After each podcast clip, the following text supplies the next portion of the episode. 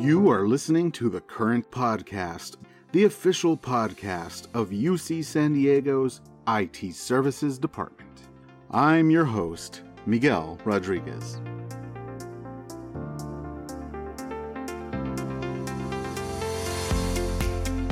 Today is Wednesday, April 28th. I hope you didn't find the past month too cruel. May Day is on Saturday, which in some cultures heralds the unofficial start of spring. For other people, it's a day for the workers of the world to unite. By the power vested in me as host of the current podcast, I do decree that you may take May Day off. Don't forget that for most of us, the self appraisal portion of the annual staff performance appraisal process is due next Monday, May 3rd at 4:30 p.m. Pacific. That's 1:30 p.m. if you're in Hawaii. I will refer you to last week's podcast with Rashmi Umdekar with all the tips and tricks you'll need to successfully complete yours. Now, on to today's topic. We are joined by Sheryl Gerbracht and Brian DeMeulle for an update on the Inclusive Excellence Initiative here in IT Services. This is Mark Herzberger. Today we are joined by Sheryl Gerbracht and Brian DeMeulle. Sheryl and Brian, welcome back to the pod. Thanks, Mark. Nice to be here. Thank you. And we'll introduce our topic momentarily, but if I could ask uh, the pair of you to just briefly introduce uh, who you are and your roles here in IT services and anything else relevant, that would be a great start. I'm Sheryl Gerbracht, the Senior Director leading the ITS Business Office. I'm in my 24th year here at UC San Diego, all in ITS and its predecessor units. While my education and professional experience are in the areas of accounting and finance, I have a passion for volunteering, mostly with organizations that focus on the development and leadership of women and improving our communities. For many years, I've supported our VC area with the development of our staff affirmative action plan, collating the results of the individual units into one cohesive plan. And currently, I serve in an EDI advisory capacity to our VC CFO, Pierre Ouillet. So I'm Brian DeMeulle. I'm the executive director for our enterprise architecture and infrastructure teams. I've been with the university for just over 17 years. I'm currently in the LEAD Fellows program and um, am a huge proponent of equity and inclusion and am wanting to do what I can to make the climate and overall work environment at our university a welcoming place for everybody. Thank you both. And that's a good segue, Brian, because our topic today is indeed inclusive excellence at IT services and in general. And to get us going, Sheryl, uh, just for the, the sake of an overview and, and some grounding for our listeners, what is inclusive excellence at IT services? Thanks, Mark. You know, the inclusive excellence is a part of the second goal in the UC San Diego strategic plan, which is actually cultivate an inclusive and diverse community that encourages open, res- respectful dialogue. And in the past few years, the campus created a specific strategic plan for inclusive excellence, which will serve as the roadmap for the university's future of equity, diversity, and inclusion. So, specific goals include improving access, which is attracting, retaining, supporting a diverse faculty, staff, and student body with the goal of reflecting California demographics. Improving climate, which is creating and fostering a positive and welcoming climate where we value, include, and support all at UC San Diego. And then accountability, ensuring institutional accountability through processes and structures. So that's basically it in a nutshell for UC San Diego. For ITS, we have a couple of goals that relate specifically to our effort, and that is to encourage a culture of excellence with respectful space for diverse voices and perspectives, creating an understanding of concepts of equity, diversity, and inclusion, and recognizing their intersectional and complex nature, implementing systems and policies that ensure access and fairness, and measure and address underrepresentation. And as far as your work um, heading this up over the past few years, uh, what are some of the actions that have that you that we've taken so far, and and what are some successes we could point to here in IT services? In the area of access, we have um, implemented uh, reviews of our referral pool diversity, making sure that we have sufficient diversity and we have diversity that will address our, our underrepresentation. We also have strengthened the diverse interview committee requirement. We have reclaimed a position to invest in an executive recruiter for IT, and that position has been really important for us in terms of being able to reach out to community members who are not maybe looking for a job.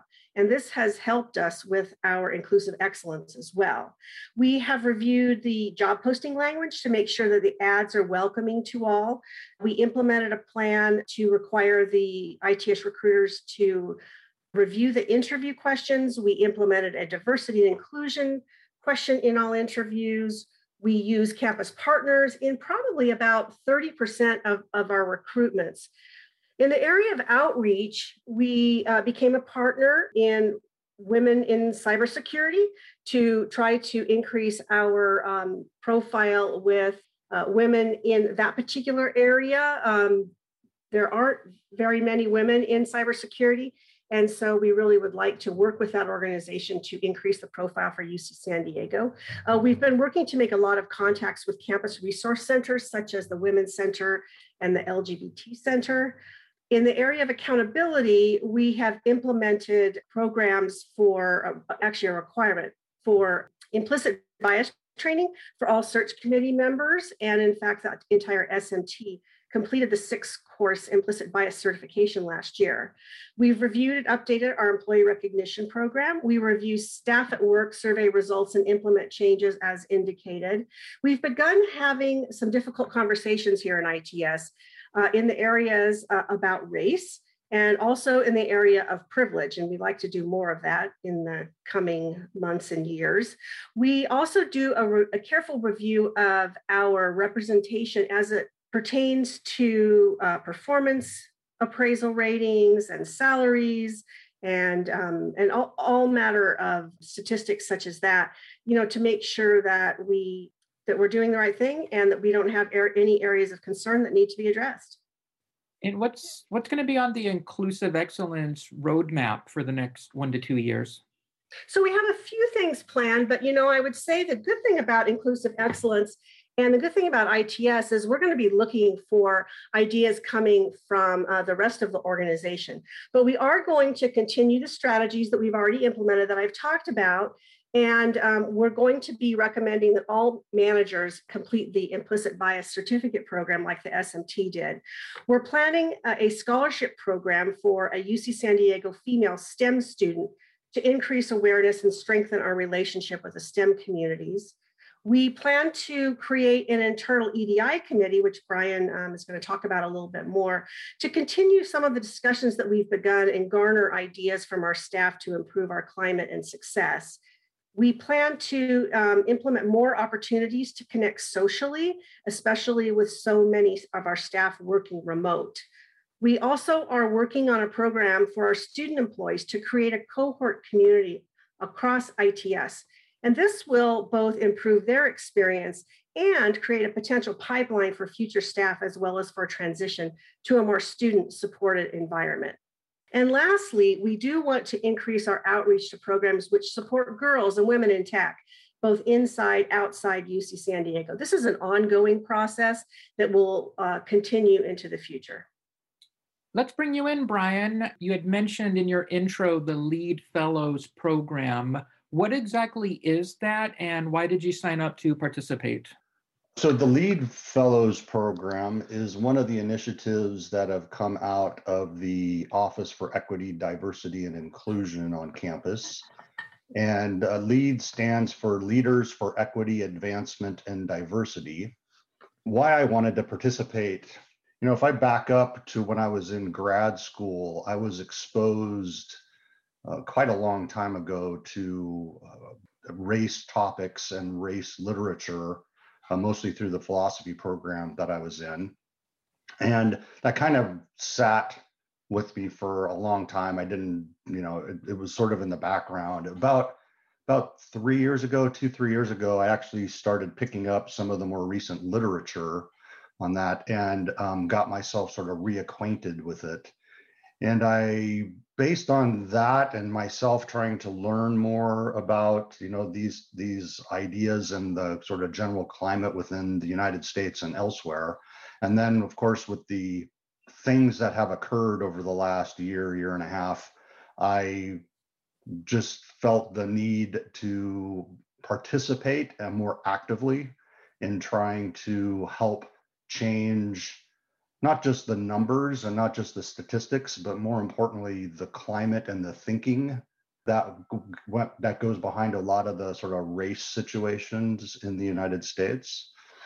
So that was kind of why I got into the Lead Fellows program and why I applied to be in it. And how is that program, you know, structured? Uh, what are you learning, and perhaps what what's the most interesting thing you've learned so far? So it's the cohort that's in it right now. There's about 22 people, I believe, that are in it, and it's a cross section of uh, UC San Diego. There's folks from health. There are uh, a few faculty. There are folks from our business offices. Um, I'm the only person um, on it this time that's in IT. And uh, uh, we meet for two hours every other week. There's a few books we've had to read. There have been some guest speakers that have come in, but a lot of it's about building a trust a relationship with the others in the cohort. It's a safe place for us to have some fairly difficult conversations and talk about some difficult topics. And so we were, they break us out into small groups where we've spoken quite freely about the readings we've had and other situations that we've been in.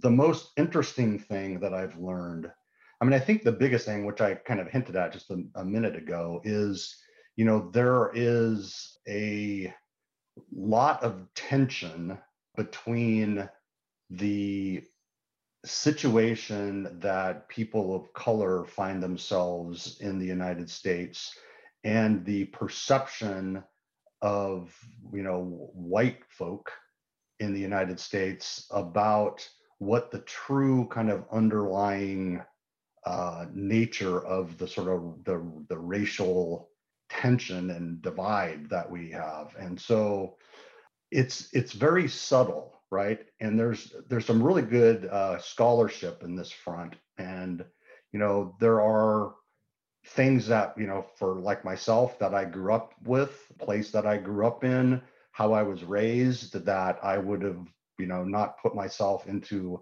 a like racist category. However, there are some subtle differences between being what is referred to as non-racist, which is essentially kind of not really paying attention to the real race situation that's going on in the United States and explicitly being anti-racist. And this lead fellows program and a lot of the stuff that I've been doing is trying to get people understanding and learning on their own and coming to sort of the nuanced differences between the way that a lot of us were raised and how we think and an explicit sort of anti-racist position that um, I think is long overdue and very much needed. Yeah, that, that sounds pretty interesting. Uh, and I get what you're saying about the the subtlety element, which I, I think you explained pretty well. And so I, I would think that uh, one of the goals of you being in the class uh, is to be an ambassador, if you will, afterward. So once you wrap up on the lead fellows, the formal program, how do you imagine that you'll deploy or leverage that knowledge uh, for our efforts here in IT services? Uh, so some of that has already started. So we have another lead fellow in ITS, and that is Declan Fleming and uh, he went he finished up oh a year year plus ago. Um, and and for some of you that are probably listening to this you have possibly uh, participated in the race talk sessions that he's done. Uh, he did one a while back and uh, some of the staff that were in the networking group um, specifically uh, james seddon and inez hicks uh, they were very interested in keeping the conversation going. And so they started of their own, started talking about ways of doing that just within their part of the, the organization. Well, I connected up with them and we have subsequently brought Chris Harris into the conversation um, to talk about how can we, ITS, establish a program that IT staff can participate in to expose others to these ideas, expose some to the literature, uh, get people in a in a safe, you know, respectful place to where we can have these conversations, and then keep those going because you know, like a lot of initiatives that large organizations do, um, we this cannot be a you know we go to an annual training and we're done for the year or we you know we watch a few webinars and then we're we're finished with this. This is a ongoing conversation and ongoing need. And that type of work including the, this program we've been talking about those things will start to change the climate within a specific part of the organization. If you bundle that up with a few of the things that sheryl was talking about in terms of our recruiting and other stuff we're kind of trying to go after these three aspects of you know equity diversity and inclusive excellence that you need to. You have to focus on all three. You can't just do a couple of them and say okay everything's all all all great. So um you know and as sheryl mentioned we have already started talking about establishing a diversity committee or something like that that we'll talk about in in its um, and then i have already sort of been speaking with outside companies about their diversity programs. As part of the lead fellows, you have to commit to being a resource for the the greater UC San Diego, right? So I possibly would be um, asked to go help lead some of these conversations and discussions in other parts of the organization. And so I'm committed to staying in and putting energy into this because I think it is um, in the university's best interest and it's all in, in all of our staff's best interest. And same question for you, Sheryl. How do you see Brian, aside from what he just explained, how would you see him fitting in and ad- advancing the goals of the program uh, here in IT services? Well, I'm thrilled that Brian um, took the step to apply for the LEAD program. And, and I can tell you it was highly competitive this year. I think there were more than 100 applicants, and I think they took just upwards of 20 or 22, Brian said. So it was very competitive. Brian has always been a person who has uh, demonstrated inclusive excellence in my mind. And I think it's very important from the standpoint of our senior leadership to have someone at Brian's level committed and openly being committed uh, to the program.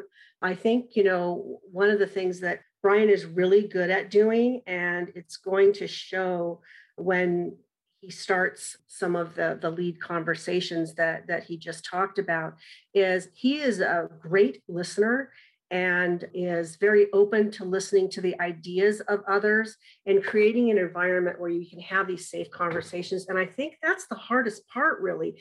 You know the race talk that we had that was led by declan fleming and danny dawson another um, another lead fellow, or it's just the tip is just the tip of that iceberg, really, because that was just about talking. How do you talk about race?